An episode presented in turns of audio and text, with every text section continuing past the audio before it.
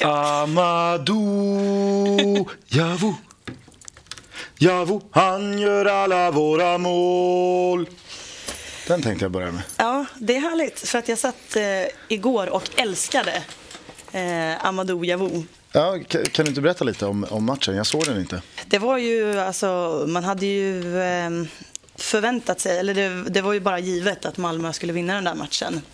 Mm. Så det var ju härligt att se att Djurgården eh, gick före lite grann och att de eh, lyckades bra med det.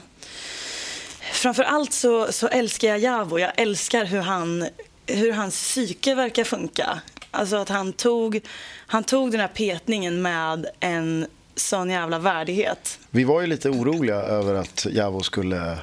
Jag satt och tänkte på det också. Eh, där vi, satt och, där vi pratade om när Priovic gjorde tre mål. Exakt. Hur mådde liksom Javo då? Mm. Men eh, han tog det så himla bra och det var inget gnäll. Det var väldigt, väldigt fin inställning igår på planen också. Det var inget gnäll vid några liksom, situationer. Han fick, ju, han fick ju gubbar på sig hela tiden, blev nersliten hela tiden. Han kör bara på hela tiden. Det är inget tjafs med domaren eller käbbel eller någonting. Gör två mål och uh, bara mm, största allmänhet liksom reser sig upp. Och, och Erton satt, eh, han började på bänken alltså? Han började på bänken och sen kom han väl in. Jag såg inte så mycket av honom när han kom in, men det lilla var ju liksom det var ju den nya ledsna Erton liksom, som man inte riktigt... Eh, man, man gillar inte att se det där. Han har så lågt självförtroende. Liksom. Så äh, han lyckades väl inget vidare. Eh, Am eh, Daniel Amartey hörde jag spelade mittback mm. och gjorde jävligt bra. Han klev ner på mittback. Ja, men han var ju... Alltså, det var, det var, alltså, det var ju... Han gjorde inte ett fel igår. Nej. Han var fantastisk.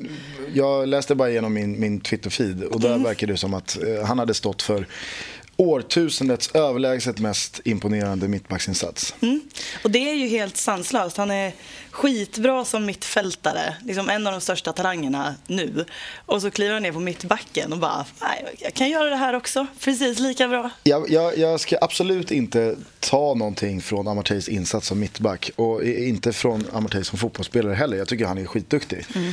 Men eh, min erfarenhet av eh, så kallade alltså, eh, vikarierande mittbackar mm. är att det en första och eventuellt en andra match kan se jävligt bra ut.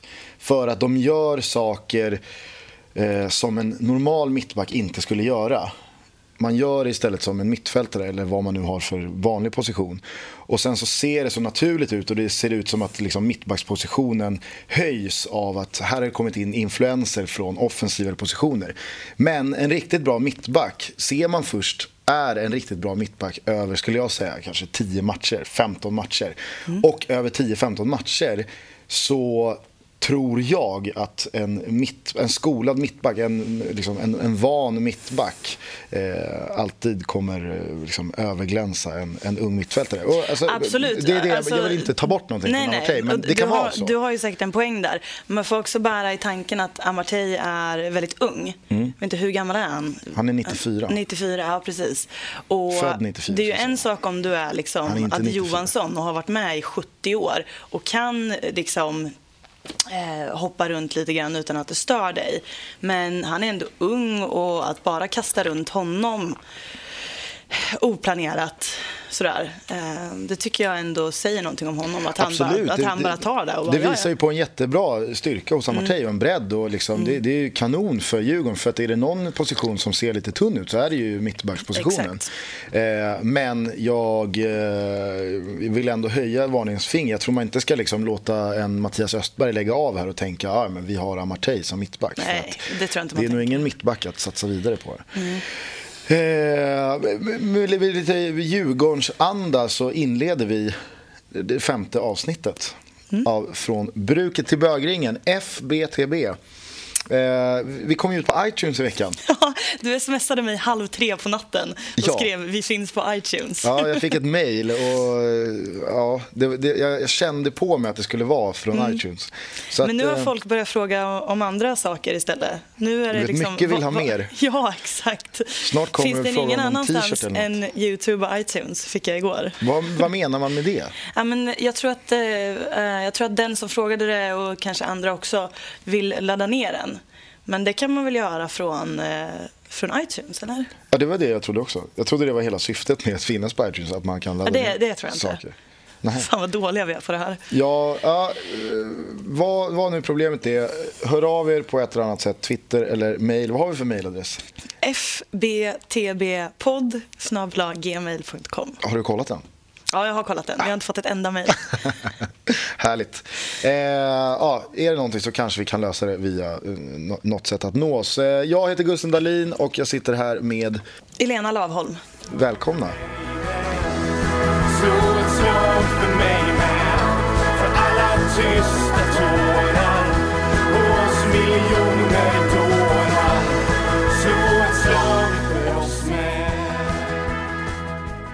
Jag vill prata om Sirius lite grann. Bara snabbt nämna Sirius. Spännande. Vet du vad som händer där?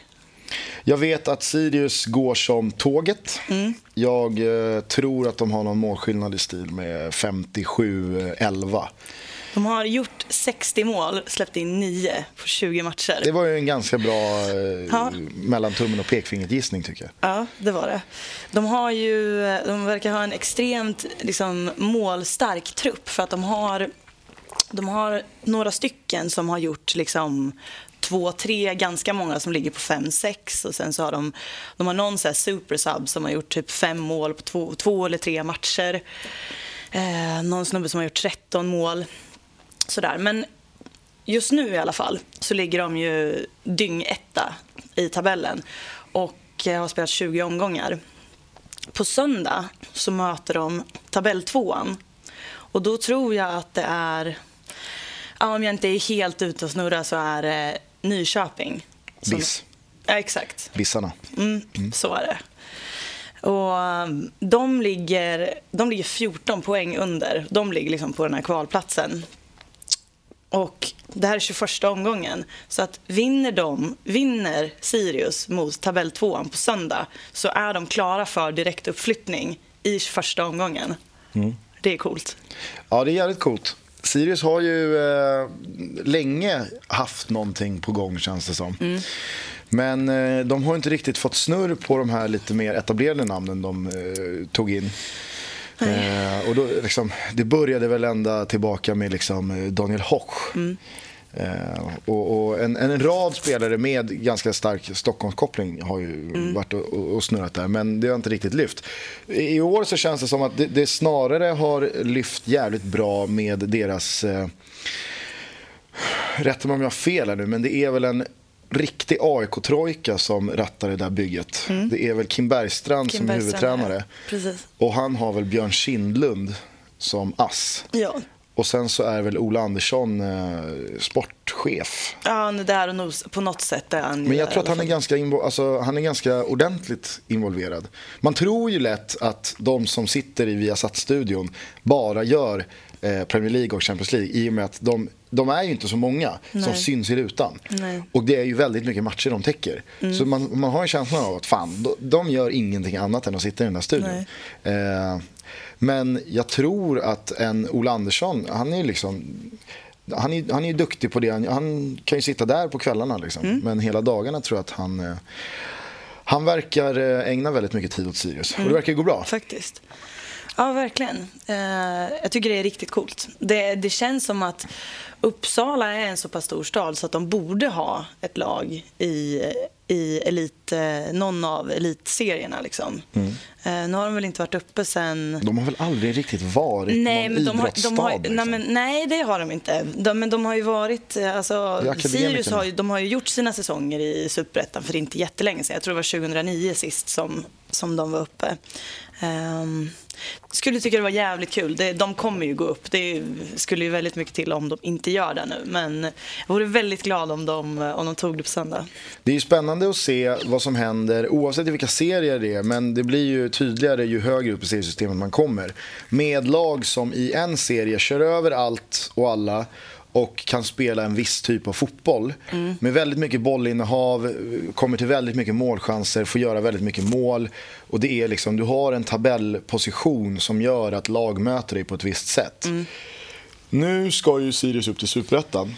Och jag tror att ett lag som ångar på så ordentligt i division 1 som de ändå gör. De har liksom i Superettan att göra och de kan säkert hävda sig där också. Mm. Men det jag kan tänka på är liksom, ta ett lag som eh, BP.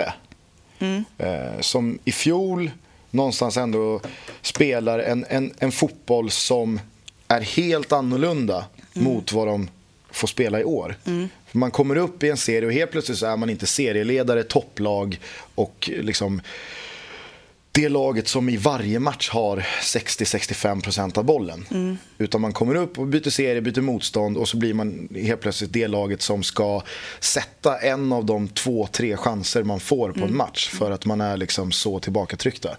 Det är svårt det där. Det är jävligt svårt för att eh, som lagbygge är det nog väldigt svårt att ställa om till eh, att bli ett helt annat lag. Jag vet inte. Mm. Och jag tror någonstans ändå att den, den rätta vägen att gå är det liksom naiva att ändå fortsätta med det man har gjort bra året innan. Mm. Eh, än att då börja liksom, jaha, nu ska vi lägga oss på försvar här och parkera bussen och stänga igen. Jag vet inte. Men eh, jag hoppas att det, eh, det går bra för eh, Sirius också. Det, mm. är en trevlig klubb. Mm, eller hur? Mm. Man gillar dem. Eh, utöver Sirius så hade jag tänkt att det här skulle, nu, det här är ju vårt femte avsnitt. Mm.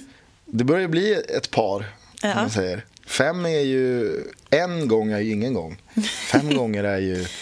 Vad är fem om man pratar liksom bröllop? Jag är så dålig på det här. Jag vet inte hur många frågesporter som man har åkt på.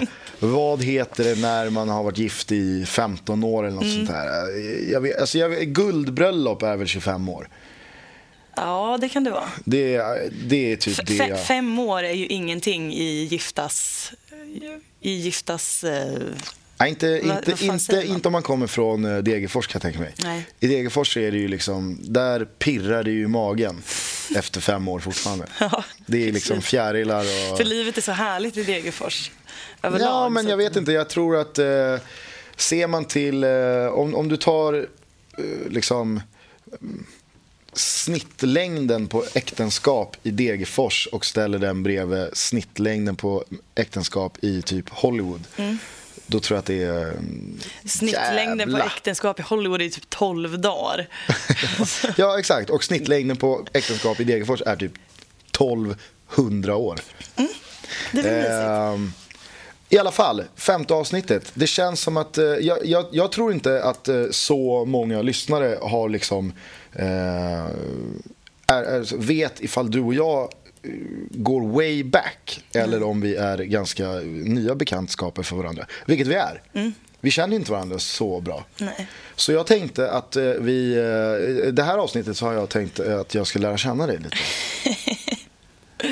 ja. eh, och, och lyssnarna också då som mm. inte känner dig så bra.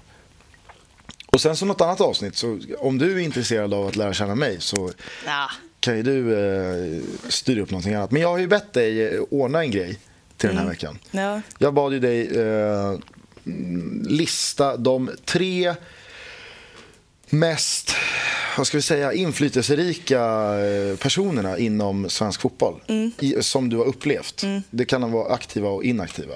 Och Det kan vara spelare, ledare, någon eh, alltså, ja, supporterföreningsordförande eller vad det nu kan mm. tänkas vara.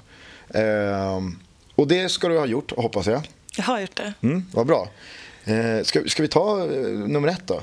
Det kan vi Eller ska vi, vi börjar bakifrån? Som alltid när man ska... Eller har du rangordnat dem? Nej. Nej, alltså jag vet vilken som är etta. De andra två är lite okay. Börja med luddigare. någon av de delade tvåorna. Okej. Okay. Ja, men, eh, jag, jag trodde att du... Nu har du byggt upp det här väldigt mycket. Jag trodde lite mer att det skulle vara att du låtsades att det här inte var förberett. Men nu är, det hög, nej, nu är det högre press på mig här för att du Mm. har sagt att det liksom. Ja. Nej, men den... den ehm, Som vanligt är jag transparent. Det ska inte vara något skådespel, den här podcasten. ja, man vet aldrig. Jag, ehm, jag vill prata lite grann om en man som heter Mikael Mårtensson. Han eh, spelade i Degerfors från 94 till och med 2006. Han kallas för Måsen. Han var, en- han var väldigt många saker. Han var back. Han var väldigt duktig. Han var liksom lugn och stabil. Han var också mm, mm, Var- lagkapten var han en, eh, lokal förmåga? sista tiden. Han var från, från trakten. Han, jag tror att han är från Degerfors, men han har också spelat i forward innan han kom till Degerfors. Eh, han var dessutom brevbärare. Han var den punktligaste brevbäraren som Degerfors någonsin har sett. Alltså, posten kom i tid. Han var den trevligaste brevbäraren också. Alla ville liksom ut och tjenixa på honom när han kom. Han, eh, nu, har han, nu har han opererat sig, men för några år sedan så, så hade han ett, eh, ett underbett. Ett otroligt stort underbett som gjorde att han såg helt bedrövlig ut. Alltså han var jätteful verkligen. Ehm, och han, han var ju med oss under alla de här åren som var... Eh, jag menar, från, från 94 till 2006 så har ju vi hunnit ligga i, i allsvenskan. Vi har varit nere och harvat i ettan och tvåan och sen varit uppe i superettan och så vidare. Och så vidare. Och han har liksom varit med hela tiden där. Och det han, det han har gjort för min syn på fotboll det är att eh, han, han har gett mig den här bilden av att fotboll är liksom det är en skitig arbetarsport. Det är liksom ingen, det ska inte vara massa, massa investerare och miljoner och stora pampar som äger klubbarna och att det ska kosta liksom 700 spänn för en skaplig långsideplåt utan det ska inte vara de här modellsnygga spelarna som får liksom, endorsement-dealar med eh, Calvin Klein och tjänar miljoner på det. Utan det ska vara, det ska vara byns brevbärare. Det ska liksom vara byns fulaste brevbärare. Han ska dela ut posten på förmiddagen, träna fotboll på eftermiddagen och han ska vara magisk på båda grejerna. Sen är det liksom vem som är bäst på plan, det kan jag också se nyktert på. Men den här skitiga arbetarfaktorn, den väger så jävla tungt. Slå ett slag för mig med Slå ett slag för mig med För alla tysta tår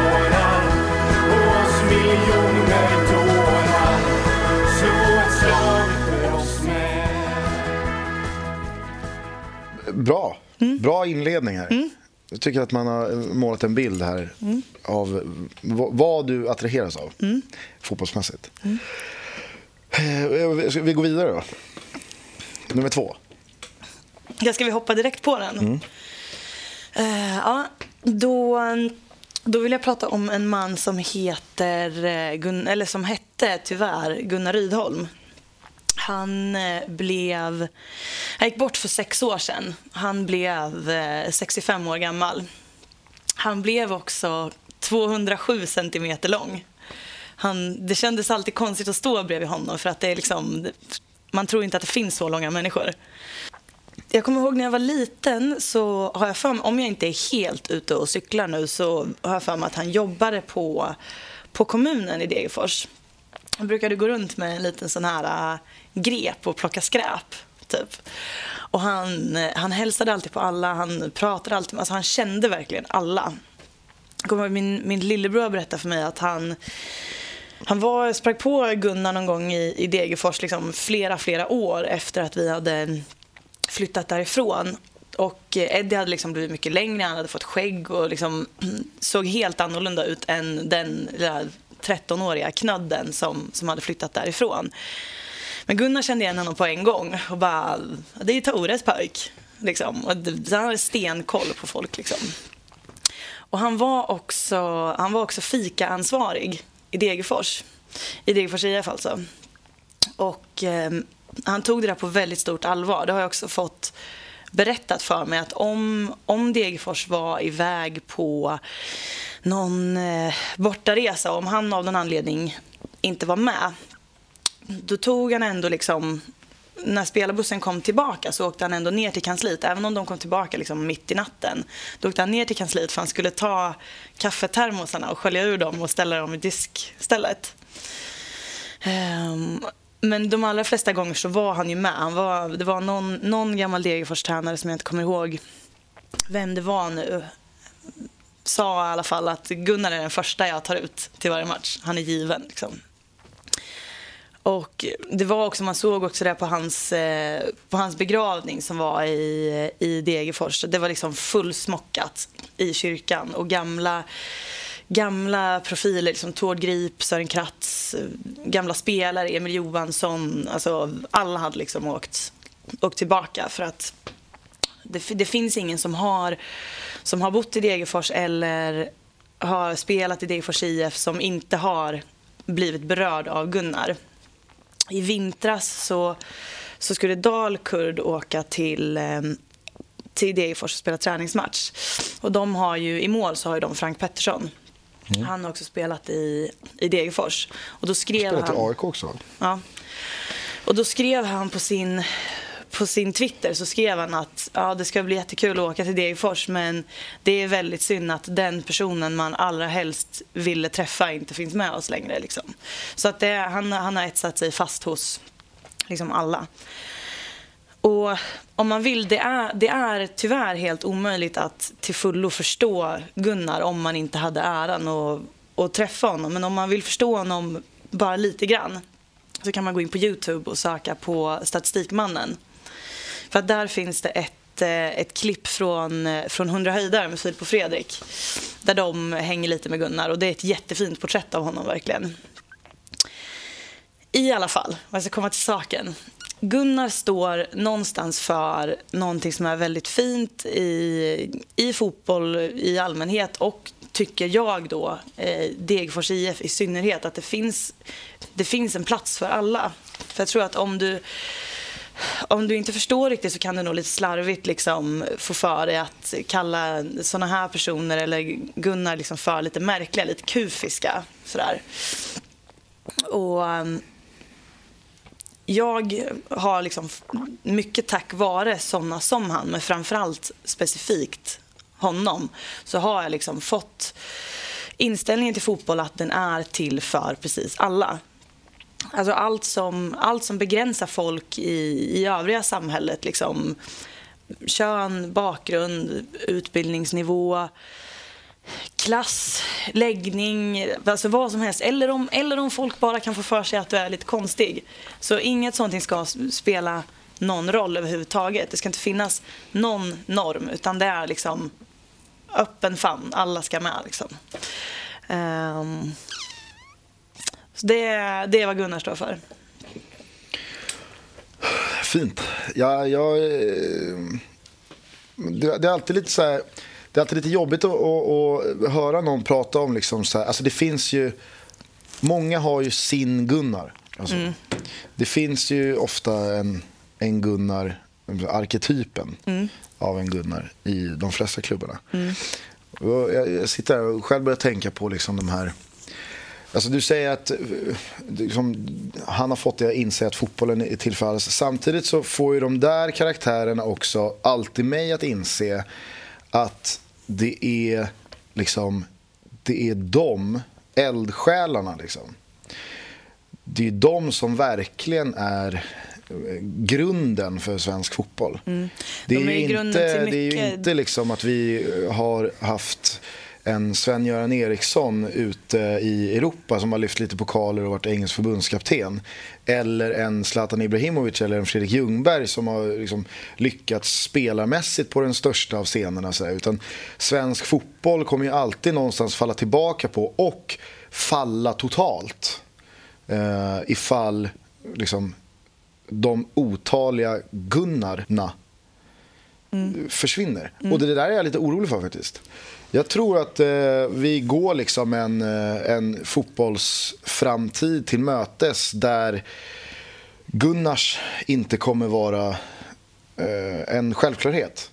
Men 60 år som liksom helt prestigelöst värdesätter att få vara med liksom i ett lag, att få vara med i gemenskap. Och man vet att det finns inget kontrakt med någon liksom procentsats i hur många timmar de ska jobba varje vecka eller någon liksom lön eller några... Utan det finns i, i, i de flesta fall tror jag det finns ett, ett, ett handslag. Men sen så är det liksom det som behöver göras. Om det är att tvätta strumpor eller om det är att räkna och inventera vattenflaskor och se till så att ingen kork har spruckit.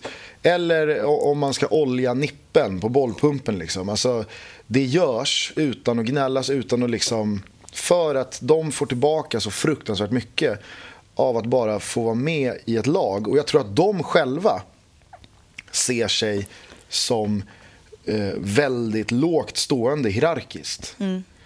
Och det är nog väldigt många, och det kanske är därför man älskar dem så mycket. Väldigt många förstår nog inte hur viktiga de är. Eh, så att, eh, ja, jag, jag, kan, jag kan vara... eh, Fin, fin eh, bild du målar här av Gunnar. Jag, jag gillar honom. Och... Eh, ja. Ehm, Degerfors ehm, nuvarande tränare har ju också, Patrik Werner och Jonas Lindskog heter de. De brukar ju också inför, inför liksom riktigt viktiga matcher.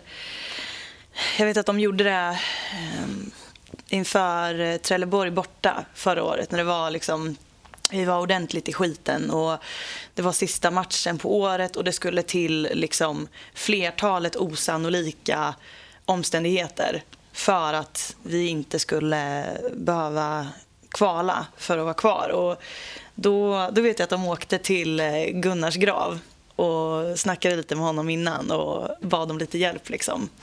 Eh, och Det tycker jag också är så extremt fint. Och Jag vet att de gör det ibland när det är någonting liksom, som de verkligen känner att de behöver lite inspiration. Då åker de och hänger med Gunnar en stund. Ja, det är fint. Det är fint. Nu blev man lite känslosam så här på Ja, tisdag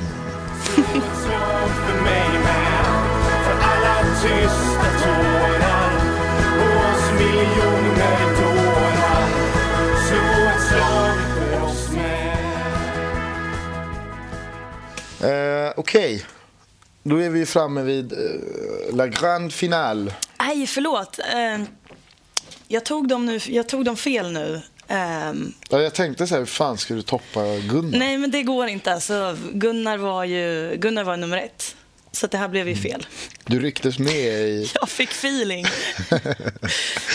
Okej, hur löser vi det här då? Ja, vi får väl, jag får väl poängtera där då att det här... Eh, alltså, ja, du får, eller så får du klippa det här. Jag vet inte. Eh, det kommer inte klippas i annan ordning. Nej. Men ja, det, då, det finns ju någon du vill nämna. Mm. Någon till. Det finns en, en tredje person jag vill nämna och det är en örebroare som heter Lars Zetterlund. Han, eh, han har ju spelat i eh, både... Jag vet, han har spelat i IFK Göteborg. Jag tror han har spelat mer. Han har spelat i AIK. Det tror jag faktiskt. Men framförallt så har han spelat i, i Örebro. Jag tror han spelade där typ 11 säsonger eller något sånt där sammanlagt. Han gjorde någon avstickare till typ Skottland eller något sånt där. Men han, Han var väl i, var inte han i typ Dundee? Jo, exakt. Så var det. Ehm, men eh, först och främst, eller liksom viktigast av allt, så spelade ju han i Örebro 1993. Och det går ju alldeles utmärkt att gå tillbaka till eh, första avsnittet av, av den här podden om man liksom vill ha en, en bredare bild av vad som hände 1993 och varför det var en så stor grej. Men i korta drag så, så spelades det en match på Stora Valla som ballade ur lite grann. Det var Degerfors mot Örebro och den har kommit att kallas eh, i efterhand skandalderbyt. Och den här matchen står ju någonstans symbol för väldigt, väldigt mycket. Alltså, överlag så, så går ju svensk fotboll ut på att man värnar om sin historia som klubb. För att vi har ju inte, alltså, vad har vi? Alltså Europas 26, vad är vi rankade som 26 eller något sånt 26, där. 27. Ja, något någonstans. sånt där. Alltså det, man går ju inte på svensk fotboll för att det är liksom magiskt utförande av sporten. Utan man går för att det finns en kultur och en tradition. Eh, och mm, det är så enkelt att min, mycket av min tradition, min historia med fotbollen bottnar i den här matchen. Och eh, Lars Zetterlund har blivit en sån person som jag tänker på när jag tänker på vad Degerfors IF är för någonting, vad jag är för någonting eh, i, i relation till, till fotbollen. Eh, det är bara så enkelt. Och, jag menar, sånt här är ju viktigt. Det är ju bara, man kan ju titta på senaste, senaste derbyt som var också, om man kollar på liksom det här med getinggrejen. Eh, så fort, så fort man inser att ja, nej, det är förmodligen inte så att domaren har blivit skjuten, då, mm, då blir man ju glad att det här hände. För att det finns en till historia att berätta, som jag kan sitta och berätta för mina barn. Ehm, och um, de här sjuka små storiesarna som, som bygger en klubbs identitet liksom, och därmed också ens egen identitet i fotbollsvärlden. Liksom. Så vi Det är kanske en- ska avsluta det här med att du riktar ett varmt tack till Lars Zetterlund. Jag kan, jag kan, faktiskt, eh, jag kan faktiskt göra det. Ja, tack Lars Zetterlund. Tack Måsen och eh, Gunnar, där du, vart du än är och sitter och, sitter och fikar. Eh, tack till dig också. Igår hände det någonting som jag inte har satt, satt mig in speciellt mycket i. Eh, det enda jag såg när jag gick igenom min Twitter-feed eh, igår kväll var att eh, Mjällby har hittat på någonting inför sin match här mot... Alltså, säg ingenting här nu, för att nu har jag gjort så här. Eh, det jag vet, det är att Mjällby möter Elfsborg på söndag. Och det är ramaskri gällande deras aktion att de ska, göra, de ska ställa ut 13 minkar på planen innan matchen. Och då klickade jag bara upp en länk, så jag tänkte att jag ska läsa upp den här snabbt. Eh, Djurens Rätt uppmanar till bojkott av Mjällby AIFs hemmamatch mot IF Elfsborg på Strandvallen på söndag eftersom Sveriges pälsdjuruppfödares riksförbund kommer att visa upp minkar i burar. Enligt Johan Dahlén, VD för Sveriges pälsdjuruppfödares riksförbund, kommer det att byggas ett fem meter långt minkhus med fyra sektioner och tas dit 13 minkar från en närbelägen minkfarm. Fotboll spelas på gröna gräsmattor, ett underlag som en mink i bur aldrig kommer i närheten av. Människan har sparkat på en boll så länge att det så gott som blivit en del av vårt naturliga beteende. Minkarna spenderar hela sina liv på gallergolv utan att få utlopp för sina naturliga beteenden. Att föra ihop de här två fenomenen blir extremt ironiskt, säger Camilla Bergvall, ansvarig för pälsfrågor på Djurens Rätt. Det är den skärmdumpen jag har tagit på den länken som fanns i vissa. Och det här säger ju Eh, alltså, jag, magkänslan är att jag, jag stöttar ju inte det här. Men den säger samtidigt inte någonting om vad det är Mjällby vill få sagt med att visa upp 13 minkar. Det vet inte jag, det kanske du vet. Så att du ska få ge mig ett svar på det. Men jag har tre förslag här på vad Mjällby kan tänkas vilja åstadkomma med att lyfta ut 13 minkar innan matchen mot Elfsborg. De vill till säsongen 2014 täta i mittförsvaret. Så de flörtar lite med Gävle IFs Olof Mård. Men de fick inte tag i några mårdar. Tomato, tomato och så vidare. Det är första förslaget. Sådär känner jag. Det jag tycker inte Olof är så bra. Eh, De möter ju Elfsborg. Det här är förslag två. Och då fiskar de efter en del av LOs-kakan. Och känner att liksom så här, vi spelar ut minkkortet här. Kan vi göra någonting? Kan vi bli liksom päls, pälsdelen av Ellos? Jag vet inte. Förslag tre på varför Mjällby AIF har eh, valt att ställa ut 13 minkar är för att de har så att säga tappat det. Vad tror du? är någonting, är någonting eh, på spåret med tredje förslaget där. Ja, det tror jag. Jag gillar, jag älskar det första förslaget annars. Ja, tror du Jag att, tyckte det var roligt. Tror Olof sitter hemma i Gävle Ja, jag, och, jag tror att han kände att det där, det, där, det var adress mig på det här. Ja, okej. Men och vad, vad är grejen här då? Vad, Nej, vad men håller de på med? Så, så som jag har fattat det bara så, så har någon form av minknäring har typ betalat ett träningsläger åt Mjällby någon gång. Eh, så att de har ett samarbete. Och då är det här någon slags liksom, återbetalning. Att ni får, ni får komma hit. Jag vet inte hur mycket publik de har på Strandvallen. 4-5 tusen. Snitt 4 000. Ja, något sånt.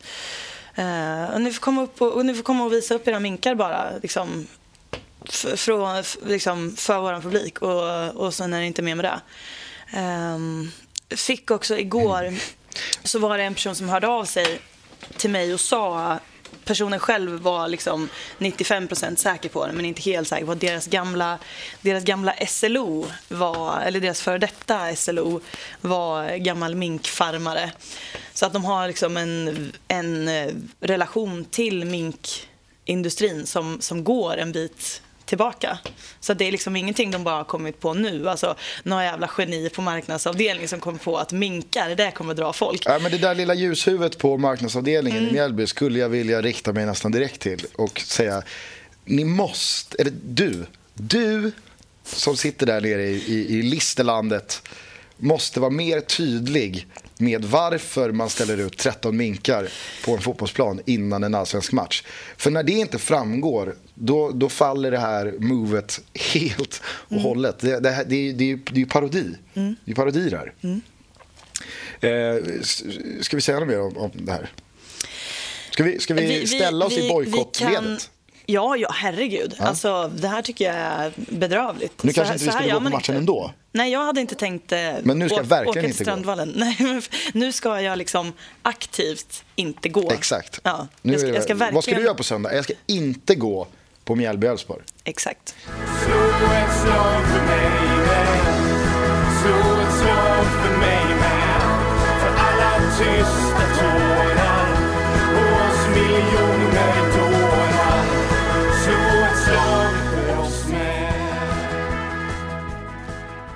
Vi var på AIK Kalmar ihop i söndags. Det var vi. Vad, vad, vad har du att säga om den matchen? Jag, jag, eh, jag har ju fått lite eh, inside information Jaha, från initierade källor. spännande. Mm. Du satt ju och sa i, ehm, i andra halvlek att eh, vi får köra dubbelavsnitt om vi ska reda ut det här. Ja, Men- det var, ju, det var ju laddat med ironi, det uttalandet. Ja, jo, jo, men jag, tänkte mer att det var för att det var så dåligt så att, att, att liksom hitta formuleringarna, hitta orden för hur dåligt det här är, det kommer ta en stund. Ja, du tänkte så. Ja, Jag tänkte Men- mer att det var... Det var jag, jag sa det som att åh, vi måste nästan sända ett dubbelavsnitt för att gå igenom den här matchen. Ja, Det du var tänkte, ju... ja, okej, du menar så. Ja, skitsamma. Jag tyckte det var roligt i alla fall. Ehm, det var inte mycket som stämde i AIK i, i söndags så att jag tyckte inte att de skulle ha eh, några mål eller eh, tre poäng. Det var väl Kalmar som var närmast med Melkers lilla ribbträff var det va? Den fantastiske Melker Hallberg. Mm. Exakt. Han var, ju inte, han var inte kanonbra mot AIK, det ska man inte säga. Men han är ju, han är ju en liten diamond in the rough. Precis. Eh, Men jag, jag, jag ska faktiskt säga, det är ju ofta lätt så att man tänker att okej, AIK spelar 0-0 hemma mot Kalmar. AIK var inte alls bra. Offensivt så var det ju väldigt, väldigt krampaktigt. Och då är det ju ofta så att man snubblar på tungan och säger att AIK var så jävla dåliga. Alltså Kalmar har, eh, jag tror att det är med 4-5, kanske till och med 6 målsmarginal. Nej, 4-5 målsmarginal släppt in minst mål i Allsvenskan.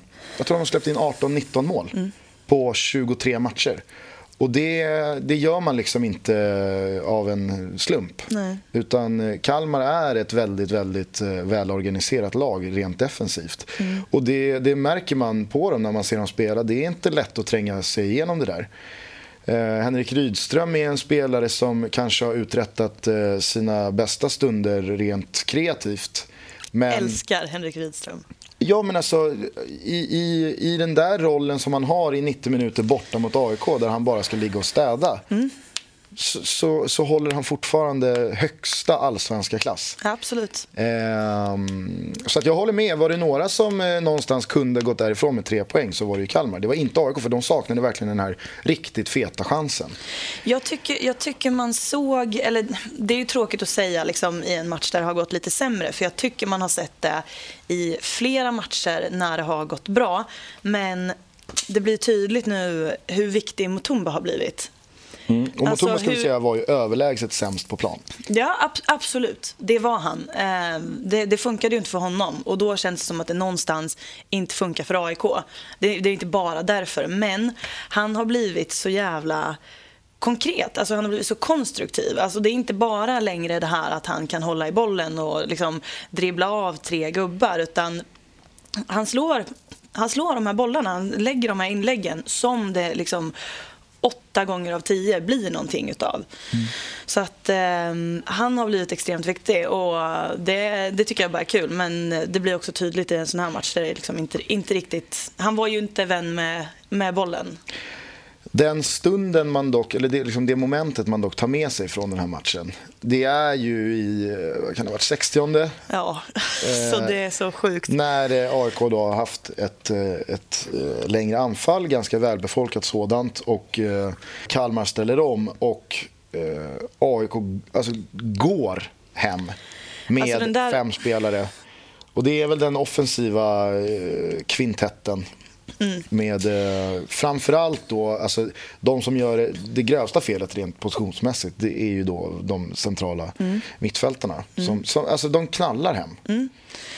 Alltså den där, den Och där som sekvensen. det lyfte Ja. på eh, nationalarenan. Alltså folk Herregud. blev ju som tokiga. Alltså, få- alltså, ja, det var ju lynch. Det var ju nästan lynchmobb. Alltså, jag tror att just den där sekvensen, alltså alla reagerade. Det fanns inte en människa som inte undrade vad fan är det som händer. Och jag tror att just den där sekvensen har etsat sig fast i många AIK-ares, liksom på många AIK-ares näthinna. Jag tror, tror att det var många som vaknade med ett ryck och kallsvettningar natten mellan söndag till måndag för att de har återupplevt den där lilla stunden eh, på Jag- jag- nationalarenan. Jag, eh, jag, jag sa ju det till dig efter matchen, att det, det, är liksom det jag tar med mig från den här matchen, det är inte mycket, men det är liksom insikten om att AIK är inte Sveriges bästa lag. Det är inget lag för SM-guldet. De kommer inte vinna SM-guld. Och då var det ju, jag skrev det på Twitter också, då var det väldigt många ja, vilket geni du är. Kolla tabellen så ser du väl att AIK inte är liksom, Sveriges bästa. Alltså det är inte det jag menar. Nej. Den där sekvensen blev ju någonstans Alltså, det gjorde det så tydligt för mig att det här är inte ett lag som kommer att lyfta en SM-buckla. För de vill det inte tillräckligt mycket. Det blev så tydligt att de inte vill det. Och det är någonstans den enda eh, insikten jag tar med mig därifrån. Men den här inside information då, som jag fick i, i svallvågen efter det här bottennappet var att om AIK slutar på den tabellposition de ligger på just nu, alltså fyra, då får Andreas Alm sparken. Jaha, och det här, det här vet du? Det här är inget liksom... Alltså, du har inte läst det här på Gnaga Forum? Jag säger jag, alltså, Nej, men säger du det så, så är det väl så då. Ehm, ja, det var ju korkat. tycker du? Ja. Varför? Men måste vi ta den liksom... Nej, det behöver vi absolut inte göra. avgångs- Alltså, avgå så fort det är liksom... Alltså, jag, jag vet inte om jag orkar det. Måste jag förklara hur dumt det är? Förstår inte du hur dumt det är? Ja, jag vet inte. Alltså det, det frigörs ju en tränare nere i Malmö.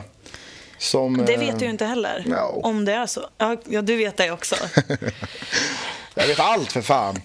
Ja, okej. Ehm, jag... eh, fan, jag respekterar Andreas Alm. Jag tycker det är så jävla bortkastat om han inte får, får fortsätta det han har påbörjat. Ja, jag, jag, Tycker jag. jag. tycker också Andreas Alm har gjort ett strålande jobb med AIK. Alltså, Mm. det man ska komma ihåg att det här är hans första ensamma liksom, uppdrag. Mm. Han är, jag tycker han har, han har gjort det svinbra verkligen.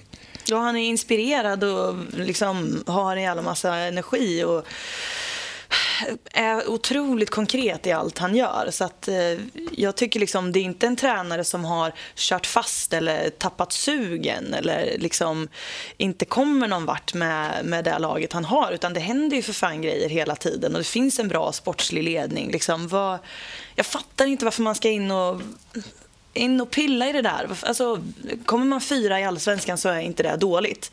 Finns det e-, ett antal, ett antal lag som man tycker, ja, de ska vara där uppe, så kan man inte säga, säg att det är de här fyra lagen då. så kan man inte säga att någon underpresterar om den inte vinner guld. För att svensk fotboll är så pass jämn. Så att du kan inte säga att de här är dyngbäst, de ska vinna, annars är det liksom katastrof. Utan det är, ja, vi är ett topp fyra-lag och då kommer vi etta, tvåa, trea eller fyra. Kommer vi femma, ja, ja då kanske vi har underpresterat, men inte annars. Noterar att du för tredje gången slängde in dyng som eh, en förstärkning på Mm. ett adjektiv. Eh, nej, men jag, jag håller helt med. Alltså, jag gillar, eh, jag gillar eh, tränardynastier. Jag gillar tränare som får sitta länge på sin post och får chansen att bygga sitt lag och bygga liksom, sin klubb. Inte bara liksom, en startelva. Och i en, en så pass jämn och turbulent serie som ändå allsvenskan är relativt mm, sett så kommer det komma dippar. Och i AIK så är ju en fjärdeplats eller en femteplats, det är en dipp. Det kan man säga vad man vill om. Det kanske är en skev självbild eller liksom en, eh, man, man ber om problem inom de egna leden om man sätter ribban så högt varje säsong, år ut och år in. Men det kommer komma, alltså AIK kommer aldrig vinna 10 SM-guld i rad. Det, det går liksom inte.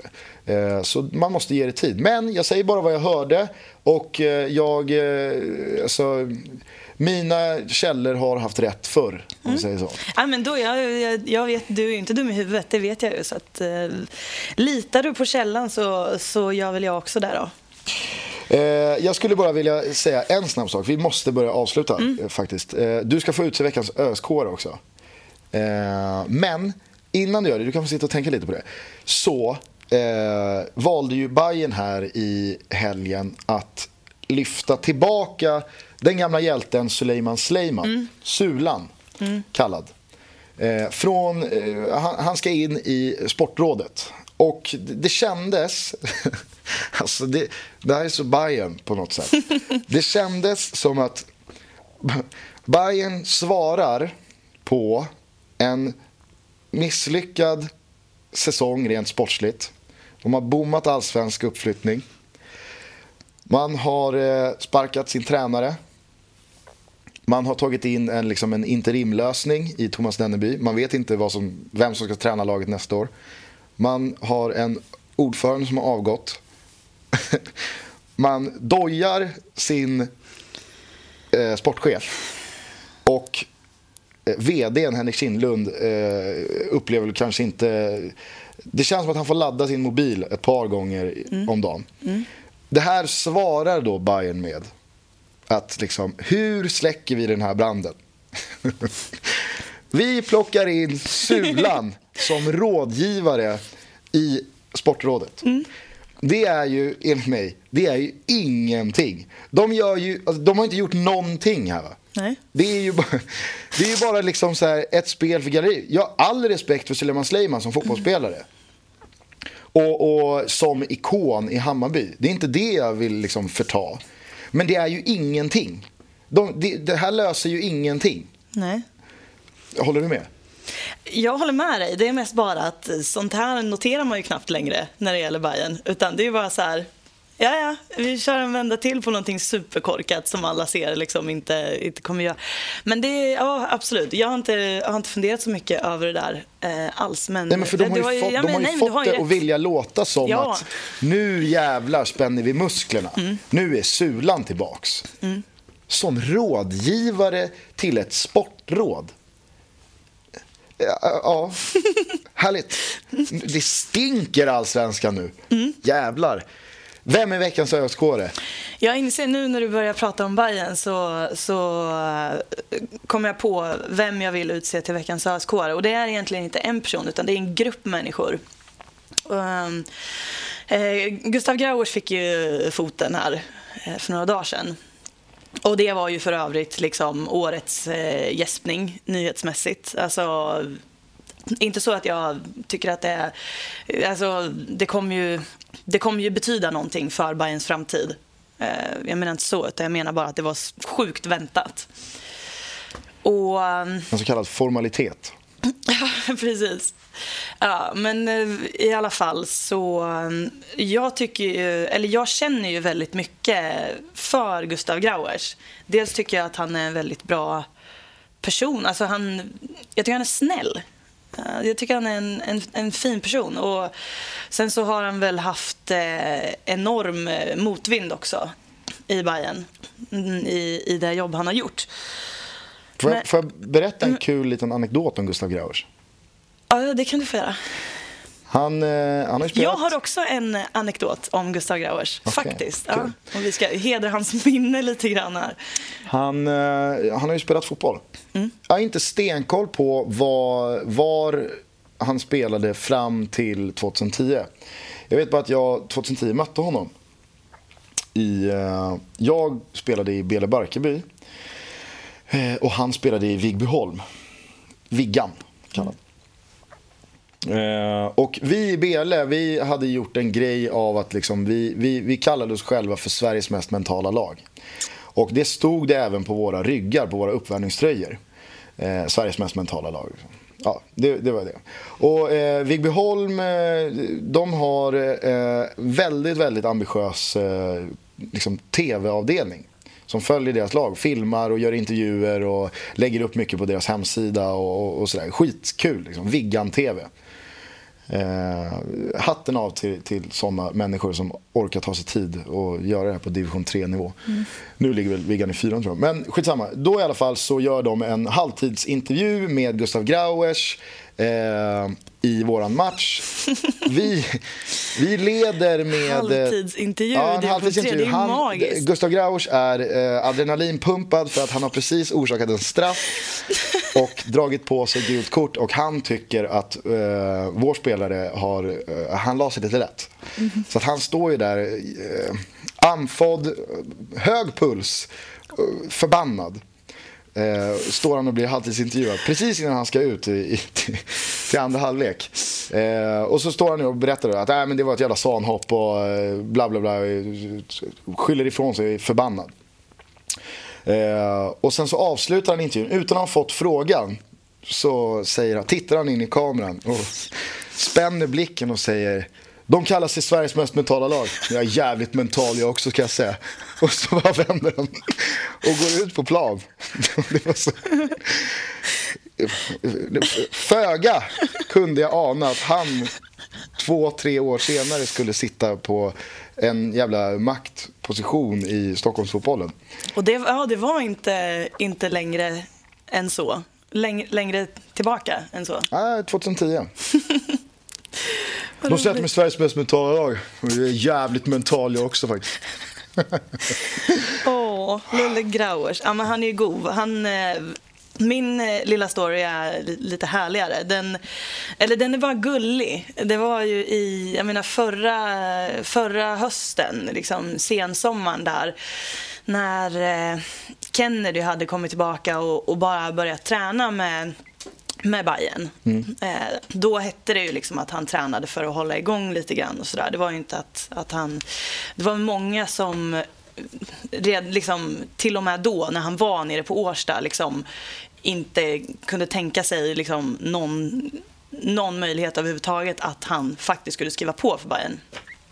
Men så började det surra så. Liksom. Det, det puttrade ju på Söder liksom, om det här. Och eh, det var ju massa journalister som, eh, som var och rotade i det där. Och, eh, till slut så började det väl lukta liksom att ja, fan, alltså Kennedy kanske, alltså det kanske blir av på riktigt det här liksom.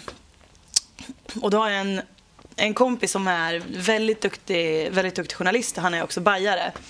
Han eh, hade fått någon signal om att nu är det klart. Liksom. Nu måste jag kunna liksom, få det här bekräftat. Liksom. Annars är det typ löjligt.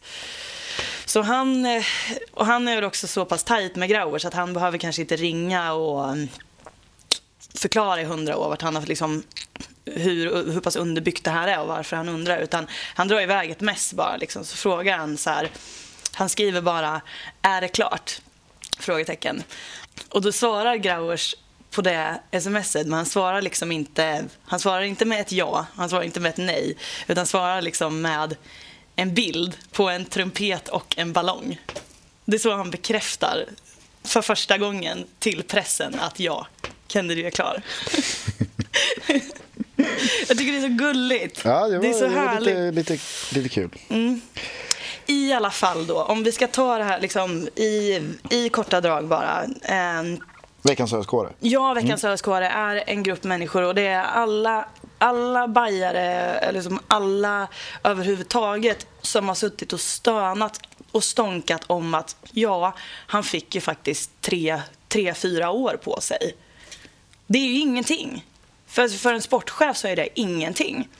Och jag tycker att det, det är ju det är sju resor värre än vad det skulle vara att kicka Andreas Alm i ett sånt här läge.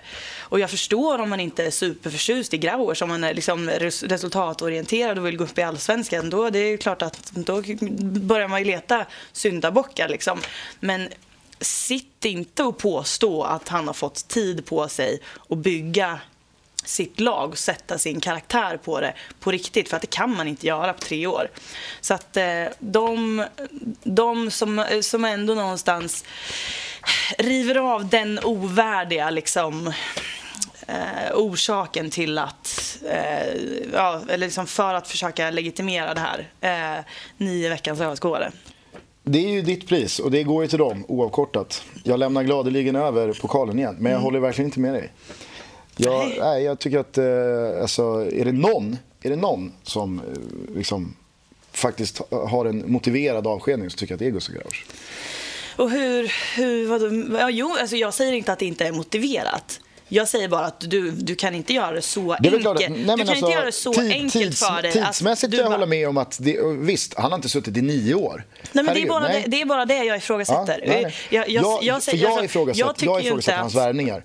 Alltså, han har, han, alltså, helt ärligt nu, och det måste man, det måste man kunna säga liksom. Han har lagt ner oerhört mycket pengar och oerhört mycket prestige på att värva spelare som inte håller måttet. Och då är det liksom, det kan ske en gång med en Björn Runström som kommer hem och inte håller längre. Det kan ske kanske en andra gång med en Paulinho som man undrade om det var något skämt. Men någonstans får det räcka.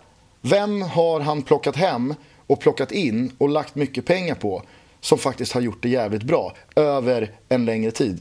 En säsong, två säsonger. Någon? Jag vet inte. Alltså det, det beror ju på, alltså det som jag var inne på tidigare också så har han ju inte haft så jävla enkla förutsättningar. Det är väl klart att han inte har enkla förutsättningar, men det- jag- alltså- Nej, det, det, det kanske inte är någon sportchef som har Nej. i hela världen. Men, alltså om du tar, vem, vem tror, tror du att Gustav Grauers liksom brann för och drev starkt Luke Rogers-värvningen, till exempel?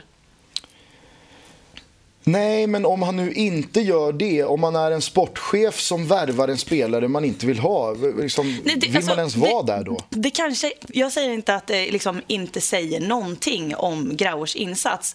Jag vill bara att vi är lite pragmatiska och faktiskt ser att det finns, det finns en annan del av det också. Det finns liksom, han har ju jobbat i en jävligt taskig miljö. Det, det, det vet ju alla, att Hammarby fotboll är inte en bra miljö att jobba i. Ja, absolut. Det är ju ganska uppenbart. Och eh, Men man- jag, man- tyck, ja. jag tycker att du, du måste försöka se liksom hela den bilden. Och jag, fan, jag, har, jag har svårt att liksom göra honom till den liksom, enorma syndabocken. Det, det är klart att han är en bit av pusslet och ska man ändå hålla på och, och rensa ut, liksom, som den första reflexen är nu, så fine, eh, kicka Grauers då, men försök, försök fan inte liksom påstå att han har fått sin chans, han har fått alla förutsättningar, han har fått tid på sig, han har fått liksom alla ekonomiska förutsättningar för att han har liksom inte haft, bordet har inte varit dukat för Gustav Grauers. Hörni, eh, hör av er om eh, det är något. Twitter, vad, vad heter du på Twitter? Jag heter Elena Lövholm på Med Twitter. O. Lovholm, ja precis. Vad jag, heter du på Twitter? Jag heter Gustav Dahlin, DAH. Som den eh, fantastiska anfallaren. Mm. Jag brukar alltid säga det. Jag kallade dig för Gustav i söndags, från ingenstans. Det, var, det var obehagligt. Det var jättekonstigt. Eh, men någon gång kommer jag säkert säga Helena. Så att, eh, det, I väntan på en kvittering i den där matchen så eh, sätter vi punkt för det femte avsnittet av FBTB. Från bruket till bögringen. Vi finns numera på iTunes. Sprid vår gospel för fan. Eh, nu sitter du och dansar på ett väldigt obehagligt sätt. Eh, ta oss i mål här. Ska jag ta oss i mål? Ja. Fan, vi älskar den här podden. Vi älskar er så jävla mycket. Och eh, lyssna på låten. Lyssna på Eddies låt. Eh, Eddie Lavholm Eriksson, Stockholm 2010 heter låten som har rullat här några gånger. Mm. Eh, puss och kram. Puss. Ciao. Ciao.